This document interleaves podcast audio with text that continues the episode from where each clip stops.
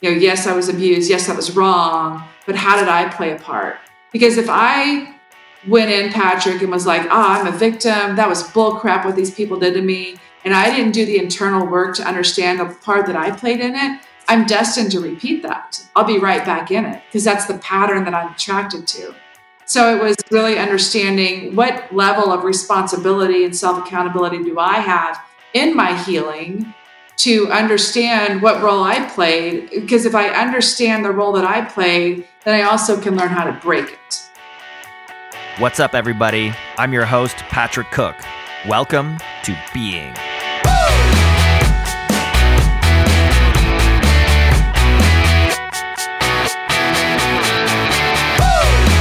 Being is a place where we gather to explore some of life's most difficult questions. What does it mean to lead a meaningful life? What does it mean to live a life of purpose or on purpose? How do we make sense of the world? Really, what we're asking is what the hell is going on? My intention with this podcast is to explore what it means to be human in the modern world through the lens of creativity, consciousness, and personal development. Through authentic conversations with a wide array of guests, including artists, intellectuals, scientists, visionaries, entrepreneurs, and thought leaders, Being ventures to make collective sense of an increasingly complex world with the unifying goal of building a sustainable future for all. As humanity continues to march full steam towards extinction, we can no longer afford to simply ask, What is best for me? The question now must become, what is best for me and the whole simultaneously. And so, dear audience, I want to inspire you to take full responsibility, to find your purpose, and to engage your evolution as a conscious agent. I challenge you to live your being.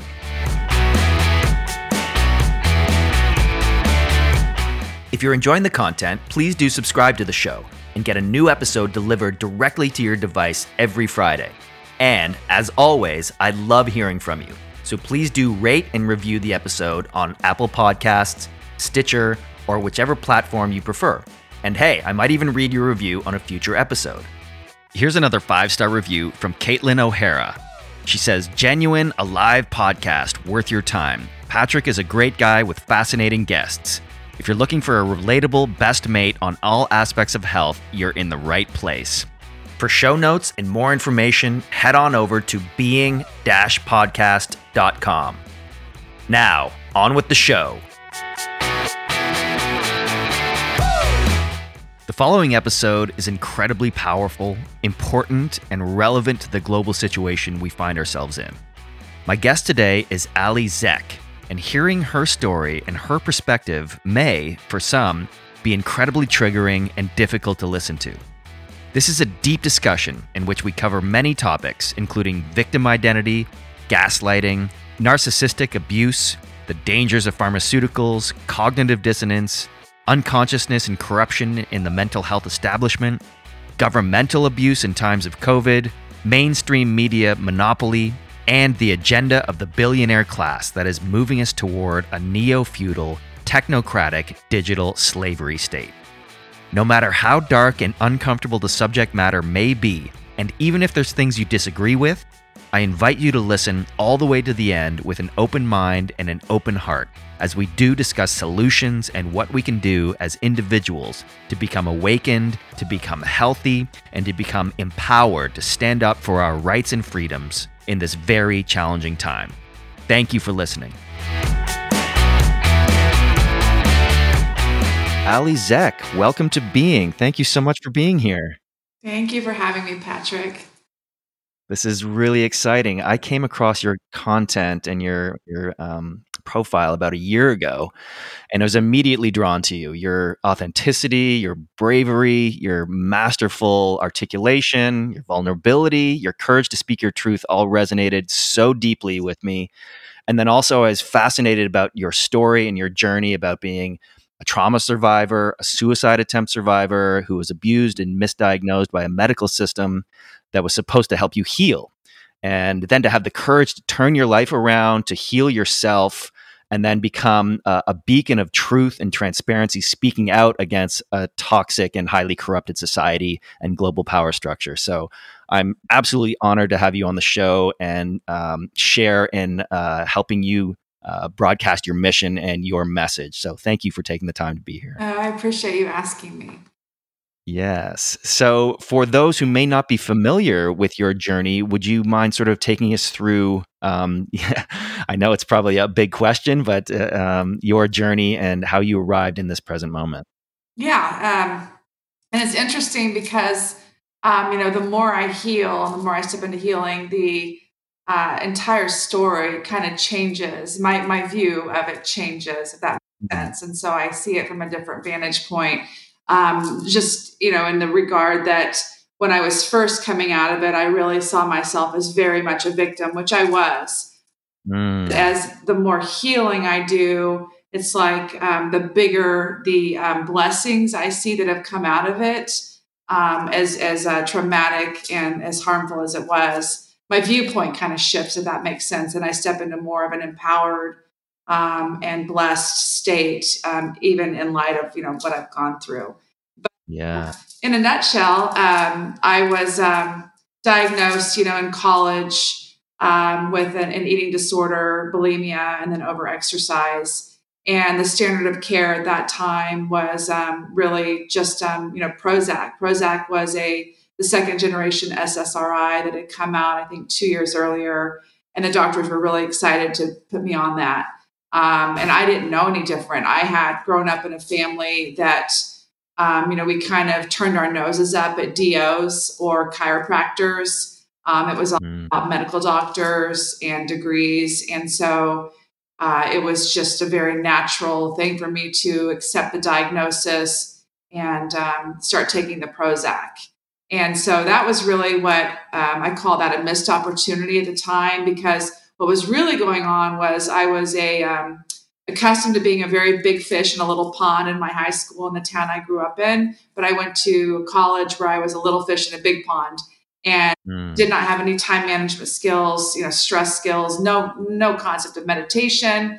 I grew up in a family that was very chaotic, and so that chaos just kind of followed me and it became insurmountable really to me. I didn't know how to deal with it. So I started naturally um, adopting, you know, adapting defense mechanisms, um, mm. eating disorder, like controlling my food, um, controlling what I ate, uh, making myself throw up, exercising if I wasn't losing weight. So it was very much looking back now, it was really actually really kind of crafty of my brain to come up with these ways to control, you know, what I thought was a very chaotic environment, which it was.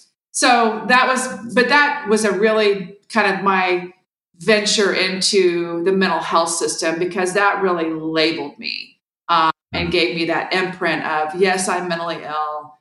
Yes i kind of feel special in a way because i'm mentally ill. I need medication.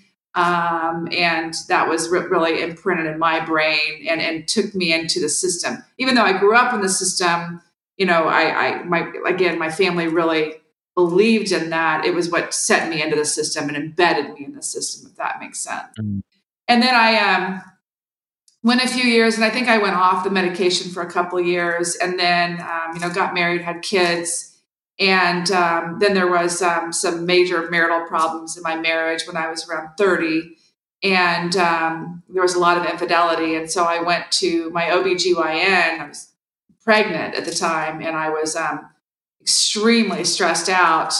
And you know i don't fault them because honestly looking back what were they supposed to do? I mean he just basically was like you know we can put you back on prozac. That's worked for you in the past. And so i went back on prozac while i was pregnant. Um, luckily my son is fine you know that was uh, on there while i was pregnant with. Um, he's completely fine. But um, started back on there and again it was just like not noticing or not wanting to look at all the trauma and the abuse that I was being subjected to, and mm. instead kind of focusing my mental illness, which was really, Patrick, my reaction, um, you know, to the abuse that I was suffering, um, because I was, you know, coping mechanisms were it was just a, a, a lot of abuse, a lot of um, a lot of trauma going on. But again, that kind of re-cemented to me that I was mentally ill And then, as a result of a lot more abuse, a lot more trauma, some more infidelities um, in my marriage, and I was very much involved in a um, family system that I married into that is, um, you know, some people would call them narcissists. You could label them as, um, you know, high high on the narcissistic spectrum. And and what I like to say now is it's just a very unconscious family um, family system, as was I, in order to participate in it. Um, and so it's a, a very long standing pattern of generational abuse. My own family system had that as well, and I carried it with me, and it was kind of like a perfect match. Um, but so over the years, I, you know, initially I would speak my truth or speak boundaries or set boundaries, and they were just continually violated. Mm. With the merging of um, my mental illness and me believing in that and me feeling like I was mentally ill because I had these insane trauma responses, um, it was just like a perfect storm of, you know, me believing I'm mentally ill, me feeling like I'm mentally ill, me acting like I'm mentally ill. And then you bring in more drugs. And it was just like a spiral combined with more abuse, more abuse.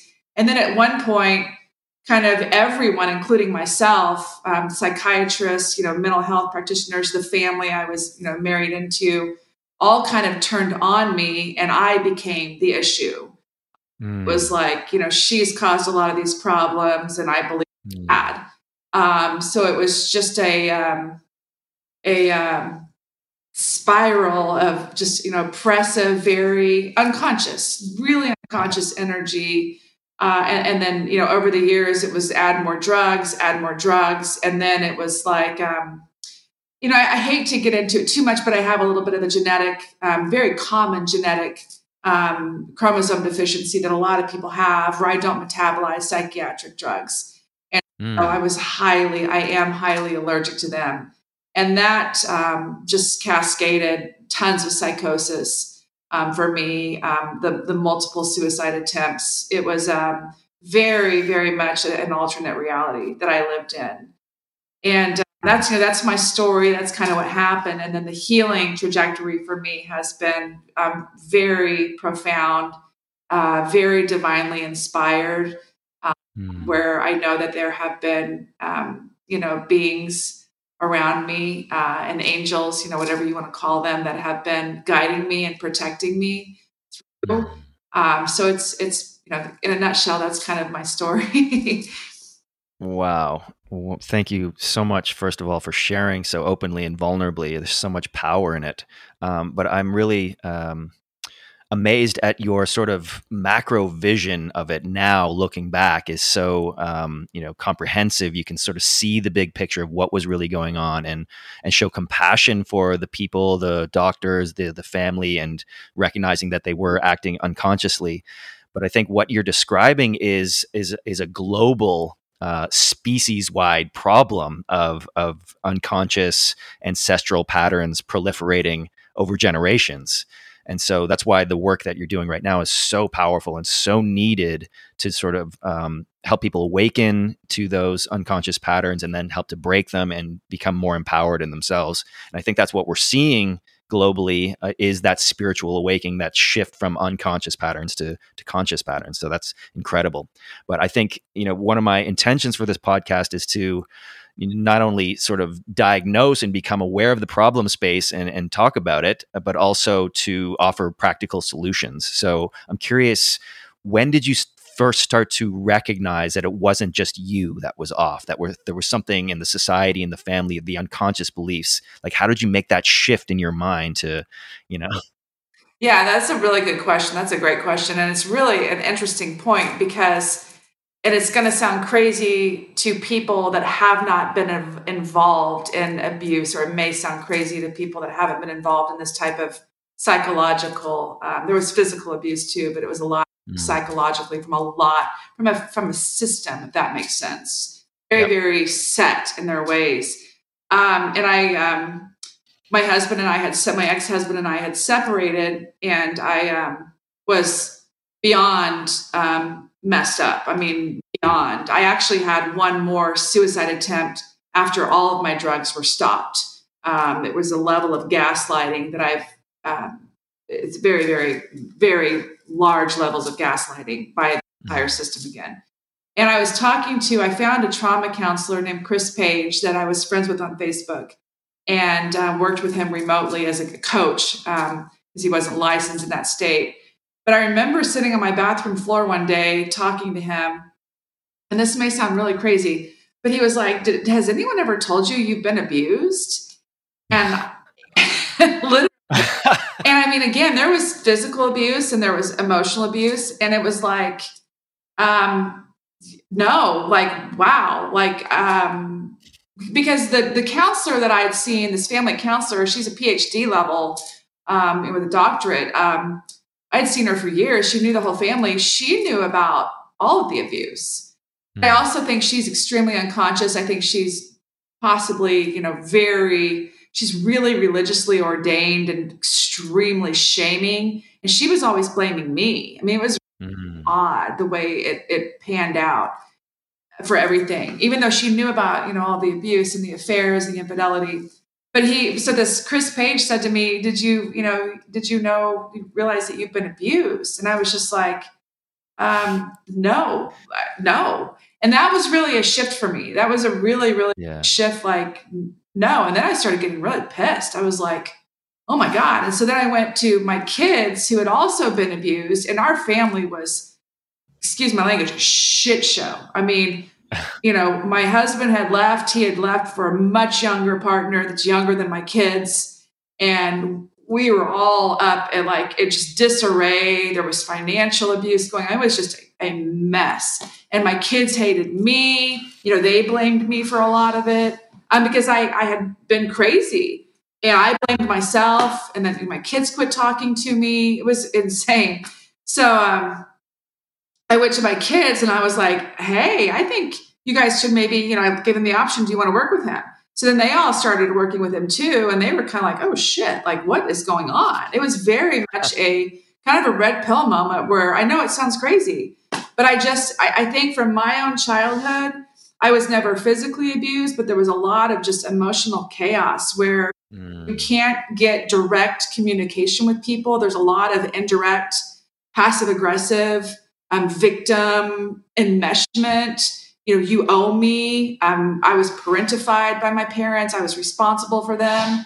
So I started working with Chris, and that was mind blowing. And then I found a counselor that is, uh, or a coach named Tammy Joyce, that's really very, very strong in um, healing from narcissistic abuse. And I mm. hate to label things because I've been a victim of labeling. And so, again, I'm just going to call it unconsciousness. Um, but to me, as someone that's high on the narcissistic spectrum, is someone that is, um, excuse me, let me turn this off really fast. Sure. Sorry, I, I thought I'd turn that off. Um, someone that is unconscious is someone that is um, someone that's narcissistic is someone that is very very unconscious and they're unaware that they're unconscious i call them yeah. consciously unconscious they just don't have a clue um, yeah and so it is um so that's what i consider narcissism to be now. They're just not aware of it. There, there's mm. no one there. The the childhood trauma was usually so insane and intense that in order to survive that person's psyche had to split um, and create and kind of encapsulate this false self person off that operates in the real real world. And that's what we you know that's what i attach to is this person is real although that person wasn't real if that makes sense so I started yeah. working with Tammy, and then she started explaining to my kids and I, again, it was their choice, um, the concept of narcissistic abuse. And um, it was, again, very revolutionary to me. I have never um, dealt with such a high level of um, kind of drinking through a fire hose uh, mm. of so much information and awakening and layers being peeled off. Um, it was really, really intense. And um, really painful. I mean, very, very, very painful for many, mm. many months um, of just going back in. And, and Tammy has been doing it for, I think, 20 years. You know, and she said that in her 20 years, she had never seen someone be so gaslit, um, where I had so many people. You know, I had the mental health community, uh, my doctors, a family, a husband, you know, all um, subjecting their false version of reality onto me and I accepted it. And I, mm. my entire life, you know, around this, um, this false reality. I oriented myself around I'm mentally ill. I'm a bad person. I'm a crappy wife. I'm a bad mom. This is why my husband cheats on me. I need to be prettier, smarter, faster, better, stronger. Um, and then and my life will be safe. You know, I'll be safe. Mm. At the end of the day, one thing I feel like is humans, it's not necessarily happiness, I think, that we really seek. It's it's safety. Um, and that's what I've been seeking my whole life is just feeling safe. And I went from a parental home where I wasn't safe into a marriage where I wasn't safe. And now it's extraordinary because I am creating the safety, you know, all my own. It's really mm-hmm. um, empowering. But so that was, you know, Chris Page was a revolutionary moment. Tammy Joyce explaining, you know, narcissistic abuse was revolutionary to me. And those were kind of the real you know segues into my healing that what you know I call them red pills um, to kind of sound cliche but that was what really opened my eyes like oh my gosh this is not what I thought and I it, you know I want to explain to people I don't know if anyone's ever dealt with that but understand that even out in the world right now people we orient ourselves in our lives everything you know our thoughts beliefs actions behaviors our schedules all orient around our version of reality. Mm-hmm. And that's what everything, you know, goes around. And so my entire reality when my husband, you know, left was just destroyed.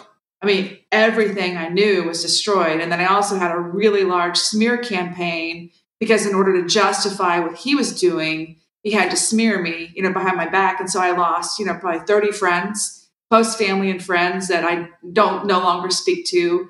Uh, so it was like my entire world got flipped upside down. And it was a process of um, coming to understand, you know, yes, you were abused. I was abused. Oh my gosh. Well, hold on. Was I mentally ill? No, I wasn't mentally ill. Well, then why did I, you know, attempt suicide? Well, because the drugs, you know, have that predisposition they can make you. And then also you were gaslit so much. Yeah, but that's pretty weak. Why would you attempt suicide just because you were gaslit? Well, because you bought into the fantasy of the, you know, the fantasy version, and that made you feel like you didn't have any options. So it's mm. it's a, a, study in psychological, you know, warfare, really, um, and and coming in and you know setting your own reality um, apart from what you know the outside world is maybe falsely trying to tell you. Mm. Wow, what a powerful, powerful story, and so much um, learning and wisdom that you share from it is just—it's so incredible. Thank you for everything you're doing. Um, what what you're talking about is this sort of medical establishment that is operating unconsciously and convincing people, gaslighting people that they are sick and they need to be on meds, and primarily unconsciously, like you mentioned about that uh, that woman you dealt with. She doesn't even know she's doing it. She's right. just sort of reciting, you know, her education, her doc- indoctrination, and she thinks she's doing the best for you. And, and so you believe that she, she's doing the best for you, and that's where we get into trouble. Yeah. So you know, deconstructing that is incredibly challenging when, because it takes a level of profound self trust. Mm-hmm and this has been prevalent in my journey and i didn't go through any sort of um, level of trauma that you did but um, you know getting to a point where i recognized okay everything i've built uh, is false in some way you know my identity my career even my marriage to a certain extent you know all had to be dismantled yeah. in order for me to come back to a, a, baseline where I could then build, okay, who am I really? Yeah. You know, what is, you know, what is my version of reality? What are my beliefs? Everything needed to be questioned. And I think that's the first step that people need to go through is like, okay, and, and it's terrifying because you've built this identity sometimes into middle life. And that's what a, a midlife crisis is like, holy shit, I'm none of these things that I thought I was. Yeah. Then who the hell am I? And that question is very uh, challenging for a lot of people. And why people don't do this work is just like, I can't deal with that. I'm just going to continue my unconscious behavior or my drinking or my addictions or whatever it is and just skate through life unconsciously. So um, I applaud anybody who has the courage to go down this path and, and really do this work because it's exactly what's needed in the world. Yeah. Um, I love the way that you also draw a comparison. You talked about gaslighting a lot. You draw a comparison in your post and your content between the abusive, manipulative uh, dynamic you experienced in your relationship to uh, the relationship that's happening now between governments and citizens. Could you unpack that a little bit for us?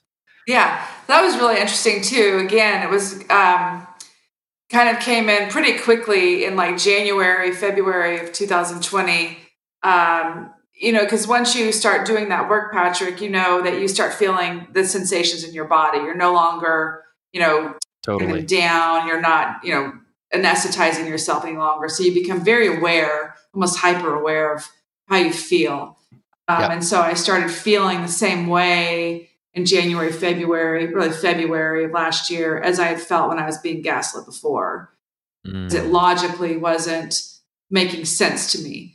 Um, and then I, I, started noticing parallels, and I did some research, and then I started noticing, you know, noticing the hypocrisy, um, understanding that um, I had been a victim of that system too. You know, I had been a victim of big pharma. Um, I personally call um, psychiatric medications and and um, vaccines soft arm kills uh, big pharma uh, because there's so much plausible deniability meaning that they can't actually prove. You know, if I had if I had been successful in my suicide attempts, they would have said, "Well, she died of mental illness," and that's what happens to thousands of people. They die of mental illness, but it, it says on the label, you know, these drugs can cause suicidal behavior. So no one's actually saying, "Well, no, actually, it was the drugs." Um, so there's so much plausible di- deniability that they can get away with. So I, you know, as a victim of that system too, and I'm like, hold on a second I'm watching the same patterns unfolding on the macrocosm that I experience on the microcosm of self. And they feel the same, they look the same. Um, and I know this is what's going on. And then it was like, again, it was a really big red pill to understand that there is a psychological warfare going on, just mm-hmm. as there was with me. Now, the difference, in my opinion, and this is all my experience, in my opinion, is that with my ex-husband's family and the, you know and even the, the psychiatrists the mental health practitioners they're, they're unconscious right? They're not aware. The difference in mm. opinion is the people that are running the agenda they are at a different level. I would call them a psychopath because psychopaths are highly aware of what they're doing. They are aware that their actions are causing harm. Everybody else in my past is not at that level. They are not evil people. They are just very very severely wounded um, or, like you said, they bought into their indoctrination, their studying, their schooling as a practitioner. They really do believe that they're out yeah. to do you know, the best for people. That is a whole different scenario from the people actually running this agenda. Um, they are on the level of psychopathy. They know what they're doing. They are very, very skilled at understanding how to, um, you know, psychologically manipulate people at a really, really deep level. Um, and so it was, you know, th- these parallels. And that's what I find fascinating, even in my brain, as I unpack, you know, all of this daily. I'm like, this is still matching up. You know, what I went through is still matching up. How I felt, how I kept myself asleep, how I anesthetized and tamped down my, you know, consciousness trying to rise by, you know, staying in an abusive situation, by taking drugs, by altering my state in order to stay involved in that is what I see people doing out in the macrocosm. They are terrified on a really deep subconscious level to look at what they need to look at, that they are being violated. Um, there is a you know depopulation agenda going on. It's too scary for people to look at, just as it was too scary for me to look at that when I was involved in that.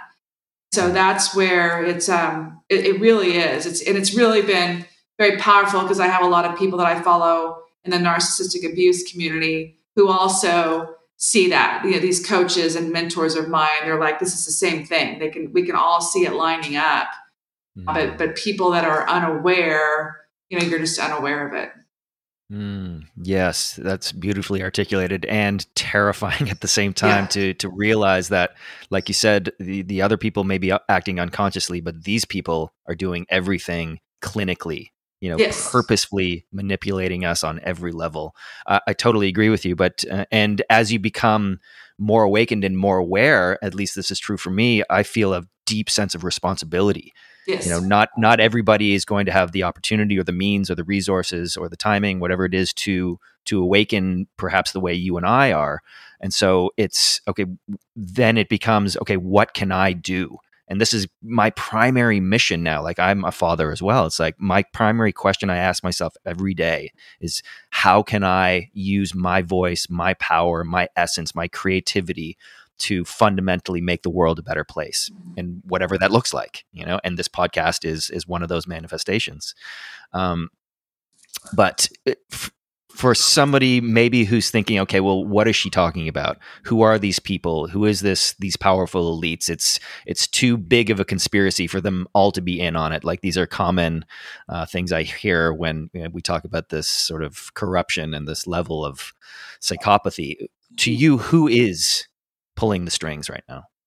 So I, I want to make a point really fast too, if I could. Um, of course, I see a lot of people like you and I criticized. Um, obviously, we're you know thrown under the bus, and and that's really again a very um, strategic move, you know, on people's parts. They they basically don't want people to have independent thought. Group think is a very real concept of um, you know, if you have 10 people in a room and someone, you know, says something bad is going to happen, the other nine are going to say, you know, get out of here, you're crazy. And eventually that last person is going to fold and agree with the group, you know, the beehive mentality. Um, but in my opinion, again, my research and even my intuition, um, I, I, think it is the um, a, a, section of society. You know, I'm going to go out on a limb, and people will think I'm nuts, and I will disagree with you because are they of human form? I, I don't know. You know, I am not so egocentric that I think that humans are the only life form. Yeah. I do believe that there are, infinite possibilities. I believe that there are other entities and beings out there. Can they come down to earth and appear normal? Absolutely. There's a lot of people walking around. Ted Bundy seemed very normal. Um, you know, he, he was extremely um, charismatic and people were really attracted to him, but he was very, very harmful and dangerous at the same time. So I, mm. don't trust um, that you know things at, are as they look. I don't trust just based on appearances. I trust based on intuition and this deep knowing that I have inside. Um, but I do believe that it is the billionaire class. I believe that they have hijacked all levels of society. So they mm-hmm. are in charge of our media and you can go and do research and you can find that I think there's six media companies that own, or six corporations that own all of the media um, in the entire world. So we are, they are basically running a narrative. Um, there was, I think it's called the Smith Munson Act that was um, instituted in when, the 40s, maybe, that did not allow um, news medias to um, put out propaganda for the government, and that was repealed, I think, in 2008. Um, and so basically, the government is allowed to put out false information uh, to us, and they cannot be held accountable for that. So, so everything you're hearing is not necessarily true. Maybe what you want to hear to keep you, you know, sufficed, but it's it's not necessarily the truth. Um, mm. They have uh, they have um, look at the billionaire corporations that as we've shut down the mom and pop small businesses, independent businesses. I think, you know, I think 60% of, those have closed permanently now. Um, the billionaire corporations like Walmart, Target, um, you know, all of those have stayed open and not only open, they've I mean, amassed much, much more wealth in the last year. Um, you know, we are going to digital currency where they control the banking, they will control all the credit and how we are able to access our money. Um, they can Mm-hmm. food. I just read last week that Bill Gates is the largest farmland owner in the United States. Um, that's interesting because he's, uh, I thought he was a tech guy, um, you know, and now he's a farmer all of a sudden. So it's, it's, it's this corrosion, this collusion. Um, they control our healthcare system. Um, our government is in bed. The pharmaceutical industry has more lobbyists than any other um, corporation or um, you know industry out there. They uh, go in and spend. I want to say it's like I mean I know it's billions of dollars on just on just on lobbying. And, and understand that lobbying means that they are actually coming in. The pharmaceutical company companies are coming in and lobbying again, with our political officials, our elected officials that are there to represent us to change laws to benefit the pharmaceutical industry. Mm. These people control, control the healthcare industry. They control Hollywood. Um, Hollywood has been kind of a red pill for me. Hollywood is not an entertainment industry. It is an industry that is there to indoctrinate us. Um, mm-hmm. Brainwashing, predictive programming. They will put out something a few years earlier. Handmaid's Tale came out with masks, and and you know you we become kind of desensitized to that, and we're like, is it horrif- horrifying as it is? As horrifying as it was to watch Handmaid's Tale. Well, now we're all living that in many ways, but we're accustomed to it because we saw it on a show. And I want to make a point really mm-hmm. too. The lady that wrote Handmaid's Tale, they're like, well, it was a book. You know, they took a book and they, yes. And I also believe that people like that are involved in this system too. So they set these types of, um, you know, books, propaganda, media out there. I'm just kind of drop a hint or drop something so that our, our subconscious will be more accept, accepting of it when it comes into our reality, if that makes sense. So mm. it's a it's an entire web religion. They control, um, you know, the Vatican, things like that. It's an entire webbed system that I call the matrix that starts at each of our births, Patrick, by applying these tentacles of conditioning. You know, you get a birth hmm. certificate, you're born in a hospital, you're not allowed to be born somewhere else. You get vaccinated, you go into this school system, they control the education system. So it's it's just this very thick web that um, we are all under until you either reject it or you are ejected from it, is what I call it. Mm. And what's the difference? Well, ejected and rejected. So I was ejected from it. Um, some people are raised uh, in a you know in a, in a household where their parents already know their parents are already awakened. You know they already understand what's going on, how the system works they stay, you know, they they reject TV, they reject fast foods, things like that. So I call those mm-hmm. people, mm. you know, somewhat awakened and they reject it. I was ejected from the system. I was horribly abused um, and almost killed by it. So I was, you know, ejected from it. And then I ejected myself too. And now I rejected, if that makes sense. So um, that's the difference between the two. Hey, are you feeling lost, anxious, frustrated by the state of the world? I get it. The world is a pretty messed up place right now. Maybe you're even distracting yourself from the pain with things like alcohol, social media, Netflix, gambling, shopping. I know, I did it for years. This is why I've made it my mission to support brave souls just like you in taking back creative control of your life, finding a deeper sense of purpose, and building a solid foundation of certainty, even in such uncertain times. This is exactly why I have created the Fuck Yes Club, a six week online journey for badasses who are ready to supercharge their powers of manifestation as the conscious creators of their own reality. This program is for people who are tired of living in uncertainty and fear, sick of living up to somebody else's standards, fed up with not fulfilling their highest potential this is for the people who are ready to tap into their infinite well of creative power and start creating the life they have always wanted. We are in the midst of a massive transition.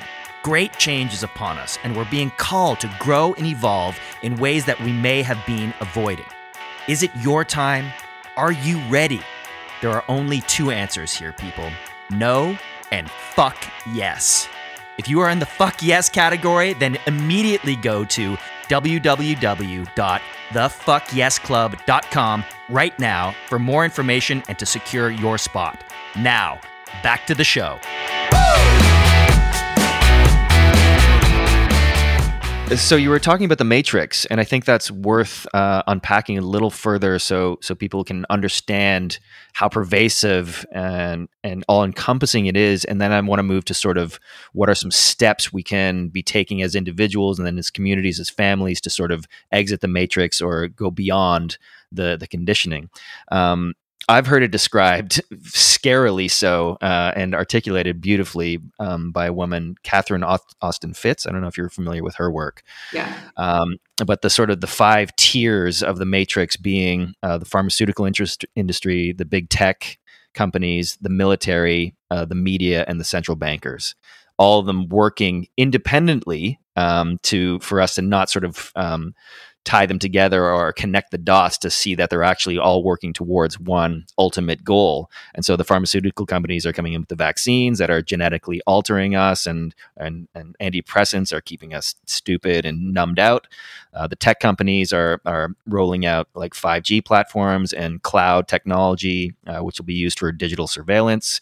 The military is launching the satellites that that um, aid in that. And then the bankers, of course, like you mentioned, are creating the digital currency. So this will all be centralized in a surveillance state of digital slavery, basically, technocracy, where we are serfs in a neo feudal system, uh, which is absolutely terrifying when you sort of uh, you know zoom out and sort of get that big perspective it's like holy shit this is moving in that direction very quickly. Mm-hmm. and s- most people 99% of people don't see it. And so again once you sort of uh, have this perspective it, it, comes with a sense of responsibility at least for me is like a holy shit what can i do?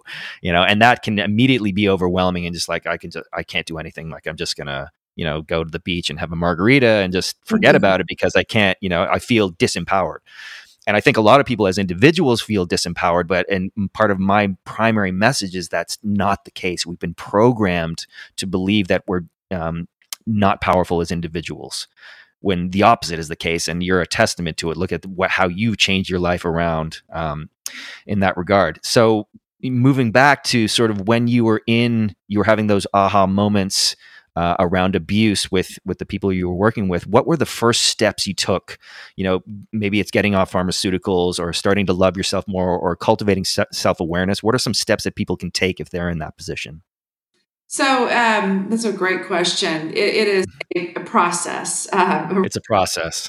very, very worthwhile. It's a lifetime process, but it, it is you know i think the first thing for me was was yeah coming off the drugs. Um, certainly i always want to say that if if someone is taking drugs you never want to stop taking them abruptly. Um, these drugs you become biochemically and physically addicted to them.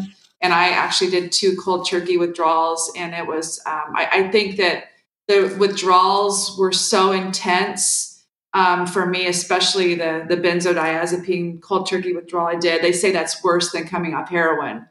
Mm. The way I did it, I want to point out, I still think even four, five years later, I think I have cognitive damage um, because it was that intense. So you never want to stop taking these drugs abruptly at all. You always want to. I can't even say that you work out with a doctor because doctors are just now beginning to admit that coming off these drugs is harmful.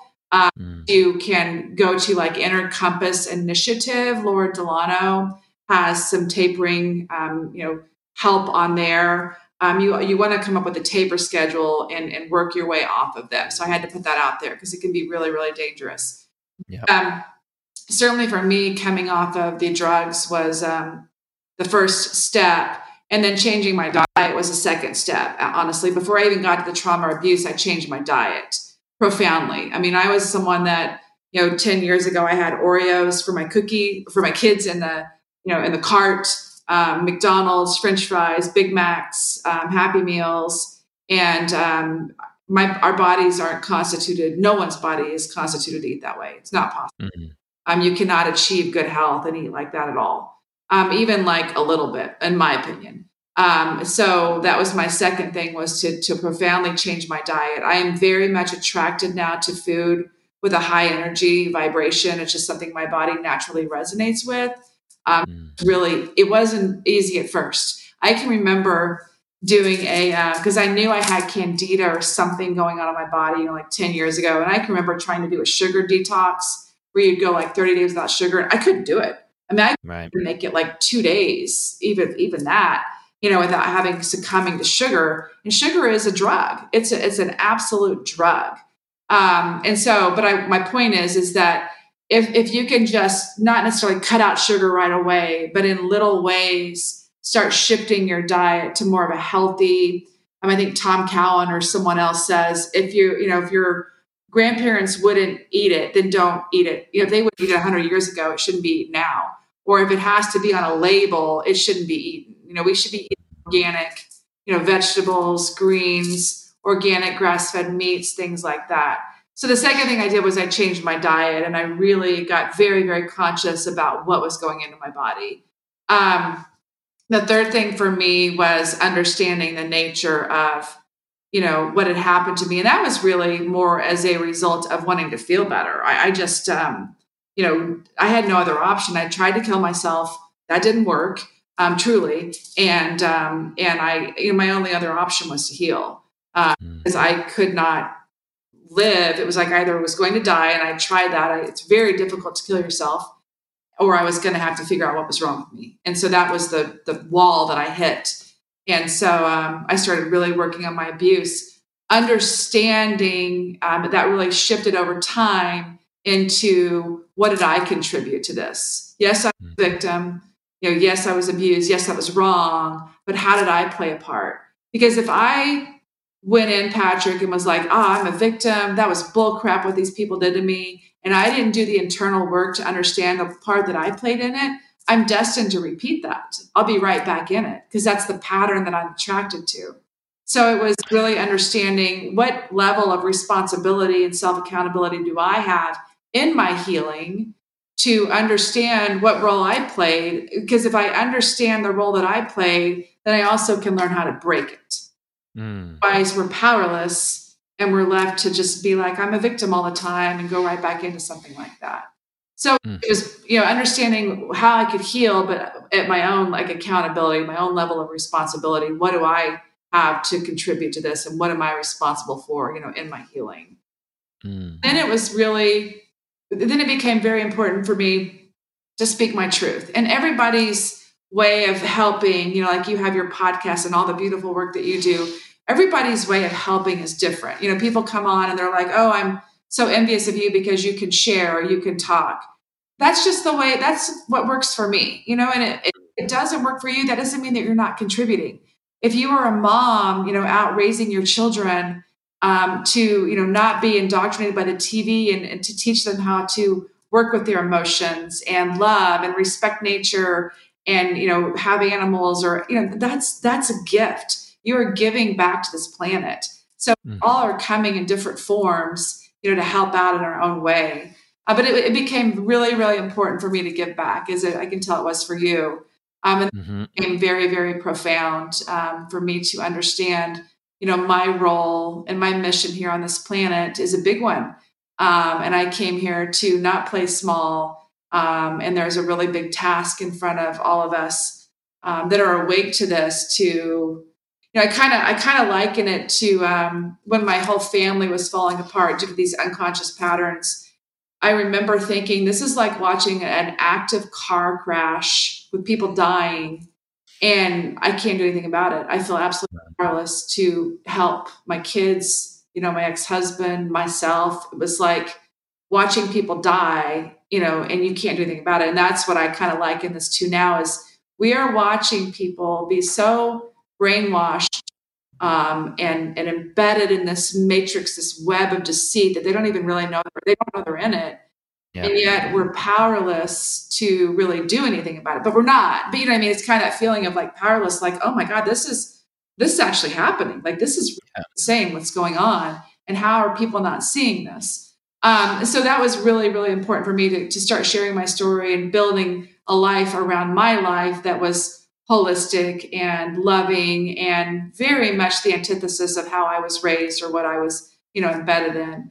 Um, and then after that, it became, it's kind of evolving into finding like minded people um, and, and finding a tribe of people that, um, you know, vibes the same way. Maybe we don't agree on all things, but we agree on, you know, life being direct, honest, being in integrity, um, you know, taking care of our bodies we reject this we identify and acknowledge the system that it's there um, and we reject it and we are choosing to consciously you know create um, our own our own um, you know our own world our own future here Mm. So those are kind yeah. of the things that I think are, you know, really important um, to dismantling this.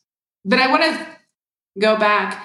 There's a level of self accountability that I think is is crucial, and I know I focused on that. I really want to say totally it's critical um, for people. I see a lot of um, people now with different movements, whether it's you know trans movement or a some type of social activism movement, BLM um, the Me Too movement for you know women. I was posting about Me Too because I was an abused you know female.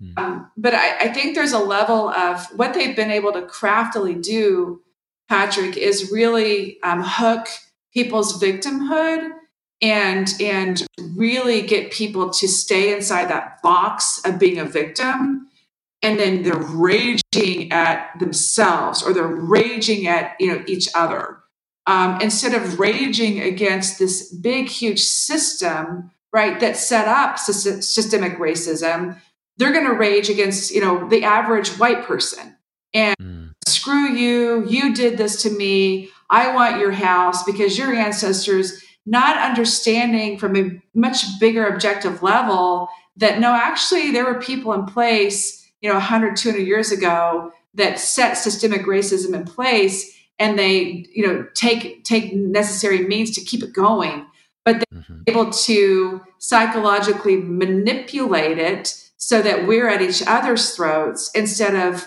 you know uniting together and understanding they're they're pinning us against each other so mm-hmm. there's a there's a level of self responsibility that people have got to come into yes i was a victim um, yes it was unfair what happened to me but that's not going to get me anywhere. If I'm going to sit on that horse all day, that's going to get me nowhere and it's going to keep me feeling miserable. It is very freeing and very empowering to own up to the role that you had um, in abusive relationships as well. Understanding it was my patterns, understanding that very freeing, Patrick, the day that I said to myself, there was not one way, there was no way I would have done it any differently. And there was mm. no way that the people that I was involved with could have done it any differently. And that really was very, very freeing to me to come into that acceptance of, damn, I did a really freaking good job. You know, those eating disorders I came up with, those suicide attempts, even those psych drugs, I was just trying to stay alive. And I'm here, you know, and I'm mm. alive. Um, and now I have a level of consciousness and awareness. And to combine those two, you know, now I'm alive, I'm not dead, it didn't kill me. I gained so much strength and knowledge about myself. And now I have this conscious awareness of this. That's powerful um, when people can step into that and step out of the victimhood, step into self accountability, and start saying, what, what am I actually here for? What's my purpose on this planet? Mm, so beautifully articulated. I totally agree. Taking full responsibility for everything that happens in your life, even if you have been a victim, is so crucial to uh, regaining your intrinsic power and then operating from that place. And then the, the framing that you mentioned about everything that's happened in my life, if you can reframe it as a mindset of this has all happened for me, this has been necessary for my evolution, even if it was painful, even if it was dark, even if I was abused, it's allowed me to get to this place where I am now. And then there's a choice in that moment, you know. And for me, alcohol was a big part of my life, and I could have easily just said, "Oh, I'm going to keep drinking, drink myself to death, and not deal with the the darkness and the fear that I don't want to look at that you were talking about." But I'm in that moment, I made a choice. I'm like, "No, that is not why I'm here. Everything that's happened so far has brought me to this place to make this choice, and I'm consciously making this choice." to be as impactful and powerful and use my voice and for positive change. And that again is my mission, and I'm growing into it now. Uh, you know, with support uh, of witnessing people like you out in the world and saying, "Yes, she's doing it. This is what I'm here for." And but like uh, like you said, I want to mention as well our path or our trajectory is not for everybody and everybody has their own role to play so finding what your purpose is what your core values are and questioning all the beliefs that you've been programmed with and really coming to something that feels meaningful for you and then acting f- from that place out in the world it could be like you said just being a, an incredible parent or it could be you know something else that isn't what we're doing so i think that was worth it to to mention as well um, I want to just ask you practically what what are some techniques and practices that you use right now to stay grounded, healthy, and creative? You mentioned meditation. Is that still part of your practice? You know, it's it's I do what I call a living meditation where okay. I am just out. I don't schedule meditation. I spend a lot of time with my dogs. I have four dogs and one of them is a rescue dog and and she and I have a very she was very traumatized. And there is a um, really deep connection um, that I have with all my my dogs and I am obsessed with dogs and plants. Uh, my entire house is full of plants. Not i mean not because they're pretty but because they're they're living things. And i know that it's a reciprocal you know energy. I take care of them and they're taking care of me um, there's something fascinating about taking care of animals and plants to me and living things nature um, mm. just this vibe that you can get with them so i stay really really grounded by them um, one thing i do do every day to kind of set my mind straight is i write a post uh, you know, when I'm writing posts, yes, it's helping people. Um, you know, I think, but really, what it's really is too is it's me kind of revalidating. You know what I'm seeing, what I'm experiencing. Like, no, this is actually what's going on. So in a way, it's kind of like journaling um, for me. And then um, I do I do exercise. I'm a big person. I believe in exercising and um, eating healthy again. I, I, you know, it's really very cool, Patrick, because for years I was in this diet culture, like I have to be a certain way or I have to look, I've got to lose weight. And I was always focused on what I was going to eat. You know, it's constantly like, what am I going to eat tomorrow? What am I going to eat? And it's like now I don't even have to worry about it. I just know as long as my fridge is, you know, pretty well stocked, I just go make something up. And like food is like secondary. It's definitely necessary, but I'm not obsessed, you know, with it like I was um, before. So my diet's super critical. Drinking lots of water um, is a super critical thing. I, I, love taking salt baths. I do dead sea salt or organic sea salt baths at least probably four times a week, where I just you know sit and soak um, in them. And um, I just you know I really love from this level of consciousness experiencing life. And um, you know understanding that there's so much more you know out there. And that's probably the biggest thing that i would say to someone is you know how do they hook people right? How are they how is everybody so fearful?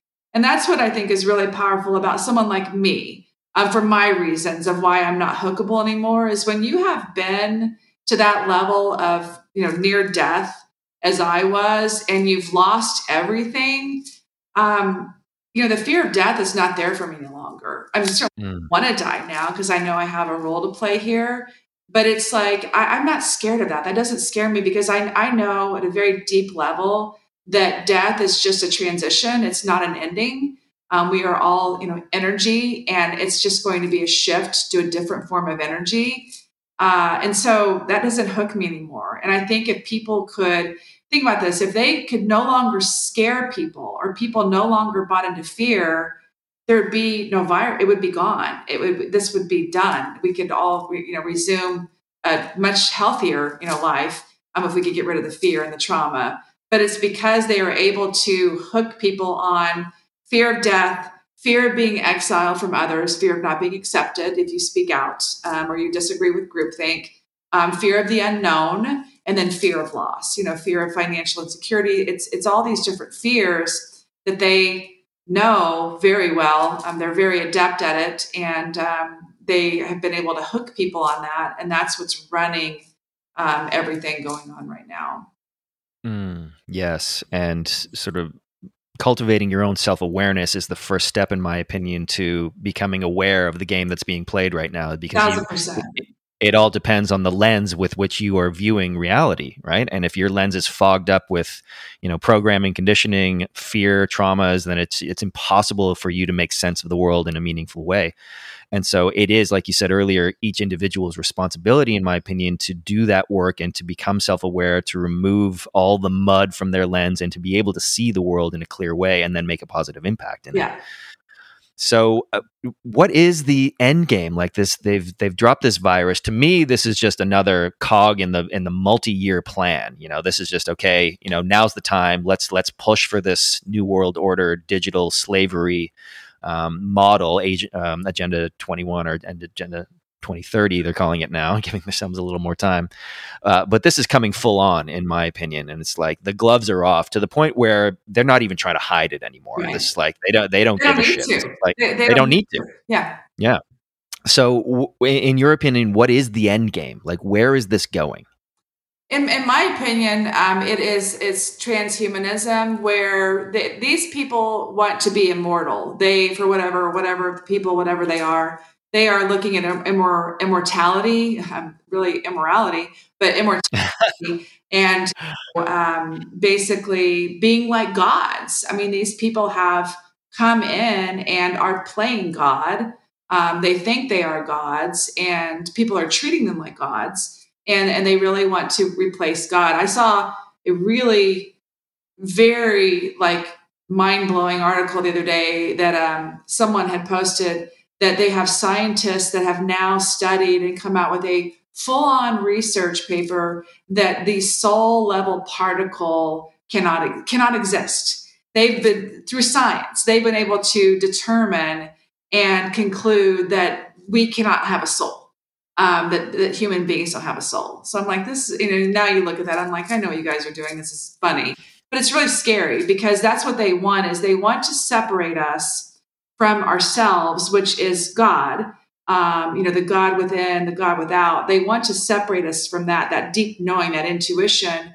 They want us to give our brains um, over to them. I posted yesterday that really our brains are the last frontier. They dominate the land you know the money the banks everything and our brains the human brain the soul is the last frontier for them that is what they want to conquer now and farm it right like mind farm us um, and have us all attach to the um, the cloud really um, mm-hmm. where we would be in pods i know it sounds crazy um, but we're, we're basically in pods now patrick we're dumbed down we're sitting at home, immobile, isolated. You know, our biggest deal is watching Real Housewives and all the drama and chaos, or Netflix and ordering pizza or takeout, crappy food and having it delivered to our door. I mean, this is what our life. And we're in a pod right now anyway. So mm-hmm. being contained in pods, our minds or whatever be connected, and we would be, you know, floating through this vulture, vulture, uh, virtual reality that they've, you know, made up for us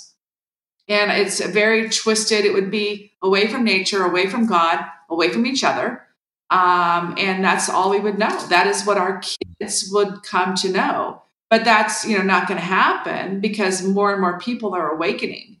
Uh, it's it's it's um, it's going to fail, but it's it's extremely important that people start doing that individual work, you know, to heal. It's amazing, Patrick, how many people I can see that are awake to what's going on, but they're not awake to the work that they need to do on themselves. Yes. Um, I'm so glad you brought that up. And I think that manifests a lot in sort of the social warrior justice people who are going out thinking they're trying to make a, a, a positive impact in the world, but they haven't done the internal work. Yeah. So they're really projecting their fear, they're projecting yeah. their trauma, they're making shit worse, honestly. Yeah. Right. So that's for me, it's fundamental on the individual level first, and then operate, build that foundation, then operate outwards.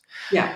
So so if somebody was listening to this and they're like, what the hell are they talking about? They sound crazy. They sound like tinfoil hat conspiracy theorists, and there will be a lot of those people. And I get it. You know, this is tough to digest. And like you said, it's not fun to look at and it's uncomfortable and it's painful. And that's a big reason why people don't look at it. But if there is some of the people that are sort of on the cusp, we're like, okay, I see, like I'm beginning to see it. Um, it sucks, but I'm willing to look further. Like, what are some steps they can take towards awakening, towards empowering themselves, towards healing themselves? Eh, that's that's profound because that is where it comes down to really and you said it perfectly and i want to make that point when i was healing patrick there was one word if i go back and look at my old posts there was one word that kept coming up you know three years ago awareness self-awareness self-awareness yep. and it's stepping into this level of awareness where you're like ah that's you know and what happens as we do that is we can step out of the emotional thinking, right? The trauma bonded, the triggering emotional reactive responses. And we can start as this level of awareness goes up and self awareness, we come to know that at a very, very deep level, this is all going to be okay. Mm-hmm. This is all going to be okay. and what role can I play in here to help, you know, see this through? What what am I here to crusade for?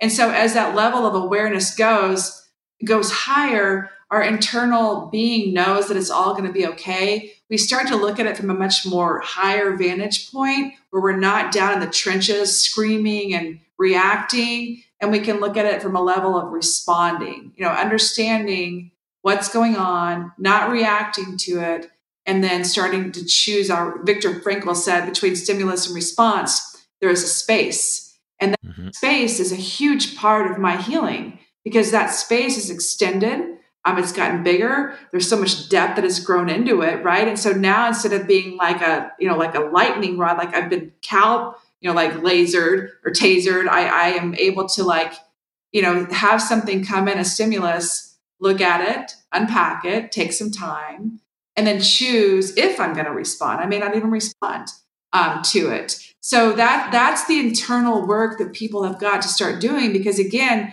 they're capitalizing, they are weaponizing our fears against us. So people can come in to understand themselves and their awareness and understand that there's really nothing to fear other than what they're creating. Is it scary?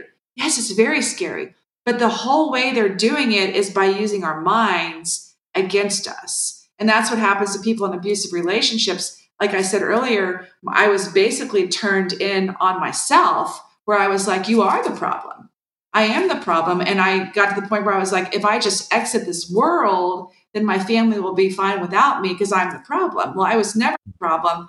And it was never those people that were the problem. It's the system, you know, that is the problem that people have all bought into.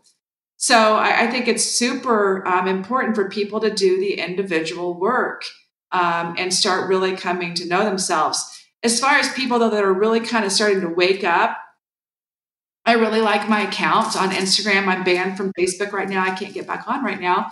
Um, but I love my account because I consider my account a starter account. It's like a starter pack account because it's very just logic based. It's like, well, why do we do this? So why is it? It's not coming in with very you know high level. I'm not an expert on anything um, in terms of you know high or Illuminati or conspiracy theorist stuff. I'm just asking questions like, why is it this way? And I think I've been able to help a lot of people. Accounts like mine are just intro level accounts where people are like, yeah, why are we doing that? You know, why are they allowing liquor stores to be open but churches to be closed? That doesn't make sense. And so it's cutting through that cognitive dissonance that is created when you're in an abusive situation. And I want to explain that really quickly to people. That's where people are having two different realities collide. So we've got, you know, like, well, I know something weird's going on, but my brain is telling me no, it's safe. And it's it's cognitive dissonance. It's extremely painful. Um, it's physically painful. I can remember, you know, when I had it coming out of my relationship, it was physically painful. I can remember my brain hurting um, very much some days because it was so much information to take in, and the realities were so conflicting with one another that I finally, you know, got to that point where I had to drop in, accept that this one was false, which was very painful. But once I moved into acceptance, then that other one just opened up. And that's where, you know, the real healing started taking place. Mm, yes, so much goodness and wisdom you just shared right there. And uh, I resonate so deeply with all of it. Um, again, I, I've worked with um, alcoholics or people in addiction, and a lot of them say it's a common phrase to hear that they feel like they don't belong in this world. Yeah. And what you said earlier about it, you know, you come into this world and you immediately are uh, indoctrinated. Yeah. You know, you're born in a hospital, you're vaccinated, and then you're you you're so neuroplastic that you're learning uh, the world from the people around you. You have to. That's the way we survive. And so you're immediately indoctrinated, and then you get programmed with all this unconscious beliefs of your your ancestors, and then the fear and the trauma. And then you never mm-hmm. question any of those beliefs or those programs. You go into adult life, you get married, you have kids, and you still haven't questioned them. You're operating unconsciously. And I think that's important for people to understand. And that's exactly what we're talking about.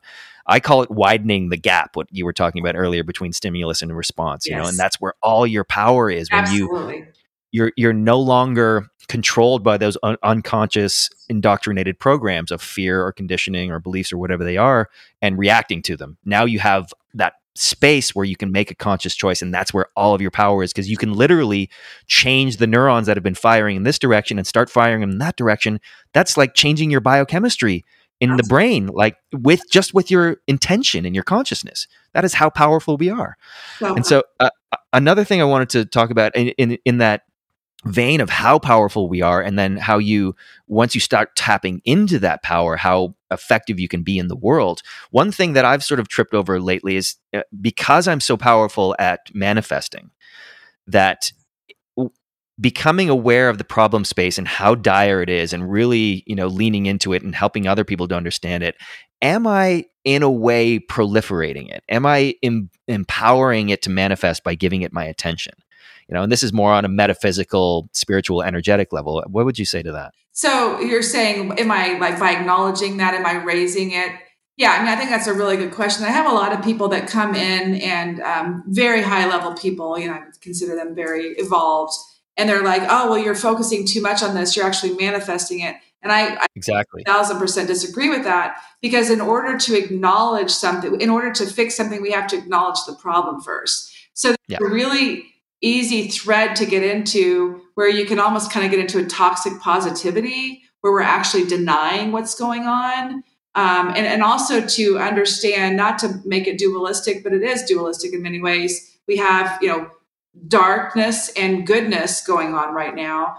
Um, mm. in order to know what's going on, you have to understand your enemy. And so I have to acknowledge, I have to acknowledge the darkness in myself.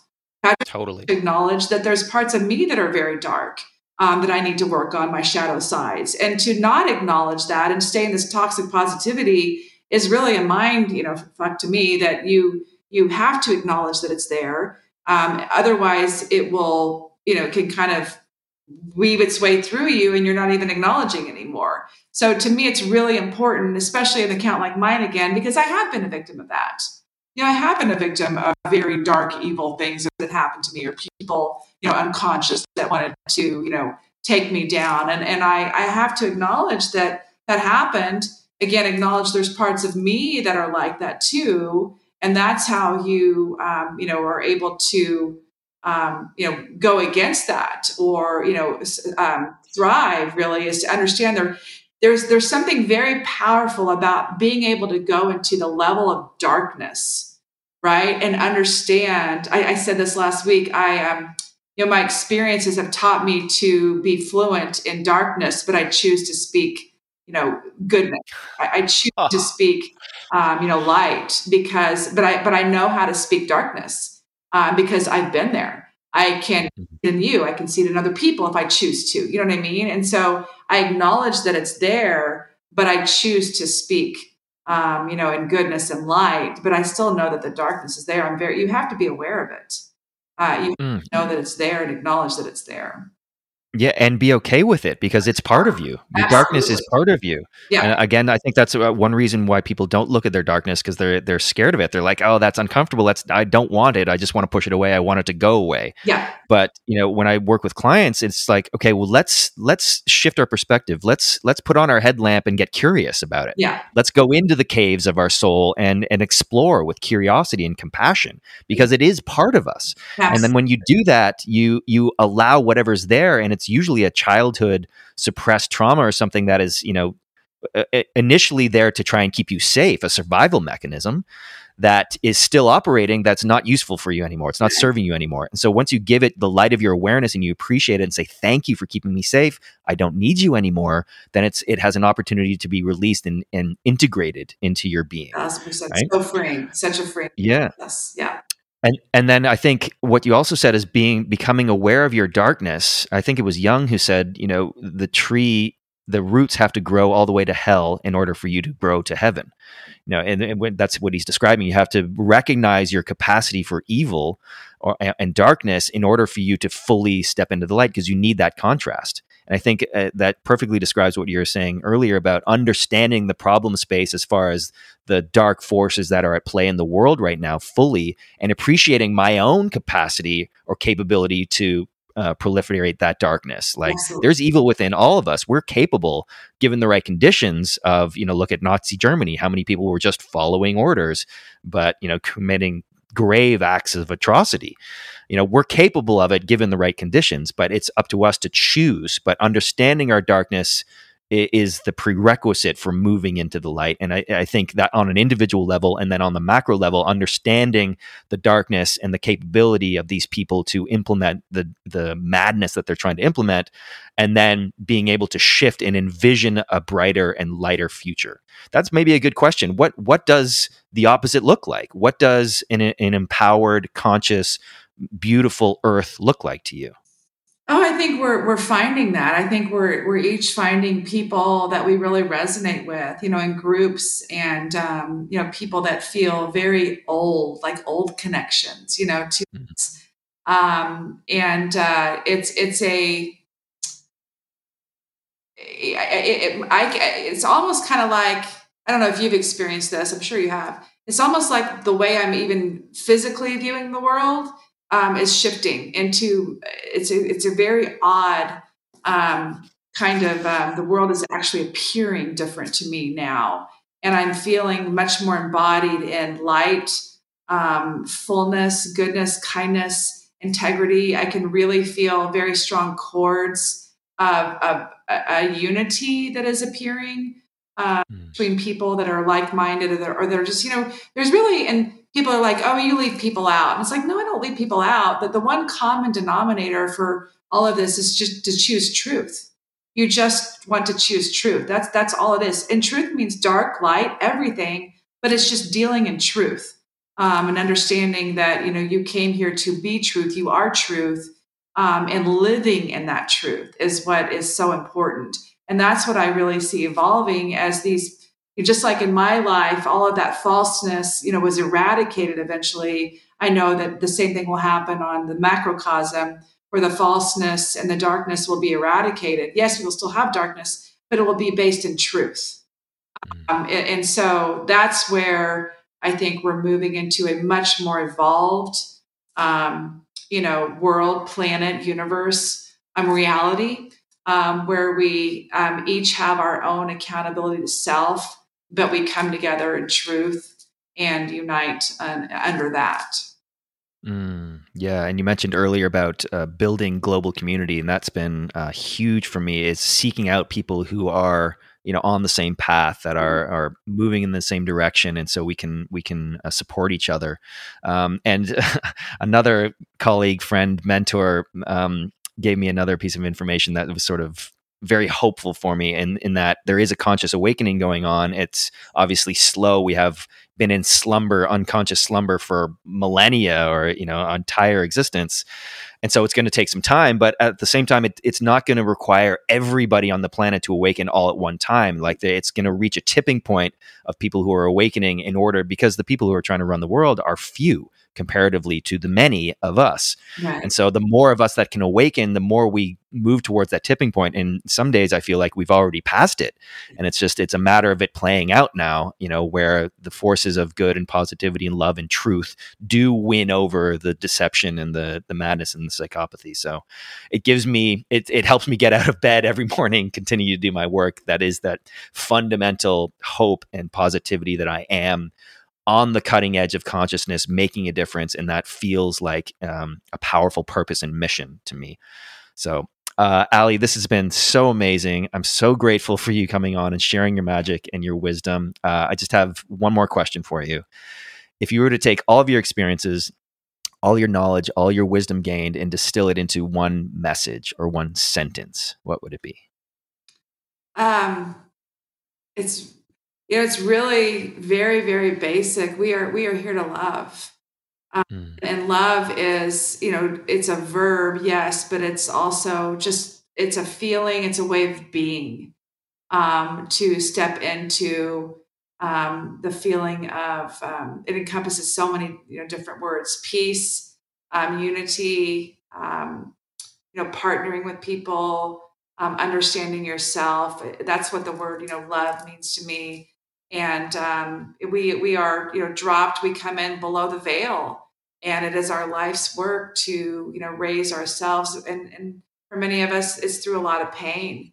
Um, but that is where we are able to you know start to lift that veil and start to see. There's something that um Bible verse that I've known my entire life, Patrick, and it's interesting because it's always stuck with me, always it, since I was tiny. And it's um, Corinthians four thirteen, through a glass darkly, then we shall come to know face to face. And that to me is, you know, the visual of we're below the veil. We, we're not really seeing the true God in us, the co-creator, um, and then the, the, God externally. We're veiled. They they want that's what they want to keep from us. And so as we continue to do the work and we ask for help, um, and we meet other people that are like-minded like us, that veil continues to lift for for us, and that's where we step into love. Mm. Amazing. So powerful. Is there anything uh, you want to add? Anything I didn't ask you about that you'd like to share? No, I, I think um, we've covered some good ground. Yeah, I was nice meeting you. Yeah, it was very. I loved it. It was really good. I thought we had a good vibe. So absolutely, and I would love to have you back on the show as a regular guest because I really resonate I would with love your message. That. I would love yeah, that. Yeah. Amazing. Do you want to let people know where they can find you online? You know, just on my right now, I'm coming out with two different podcasts in the next couple of months. Um, my one podcast is going to be called Altered States. It's the ways in which we alter our states, either consciously or unconsciously, um, to you know survive. And then um, I have another website coming out called We the Freed.com where we'll be looking at ways we can free ourselves um, from different things. And uh, then just on Instagram and Telegram, those are the main ways uh, that people can find me. Just ali.zek. I have a few accounts on, on Instagram.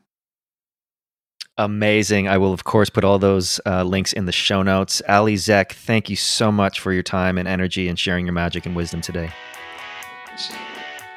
Hey everyone, thanks for tuning in. And if you enjoyed the show, please do subscribe, rate, and review. For more information and show notes, head on over to being podcast.com. We'll see you next time, and remember live your being.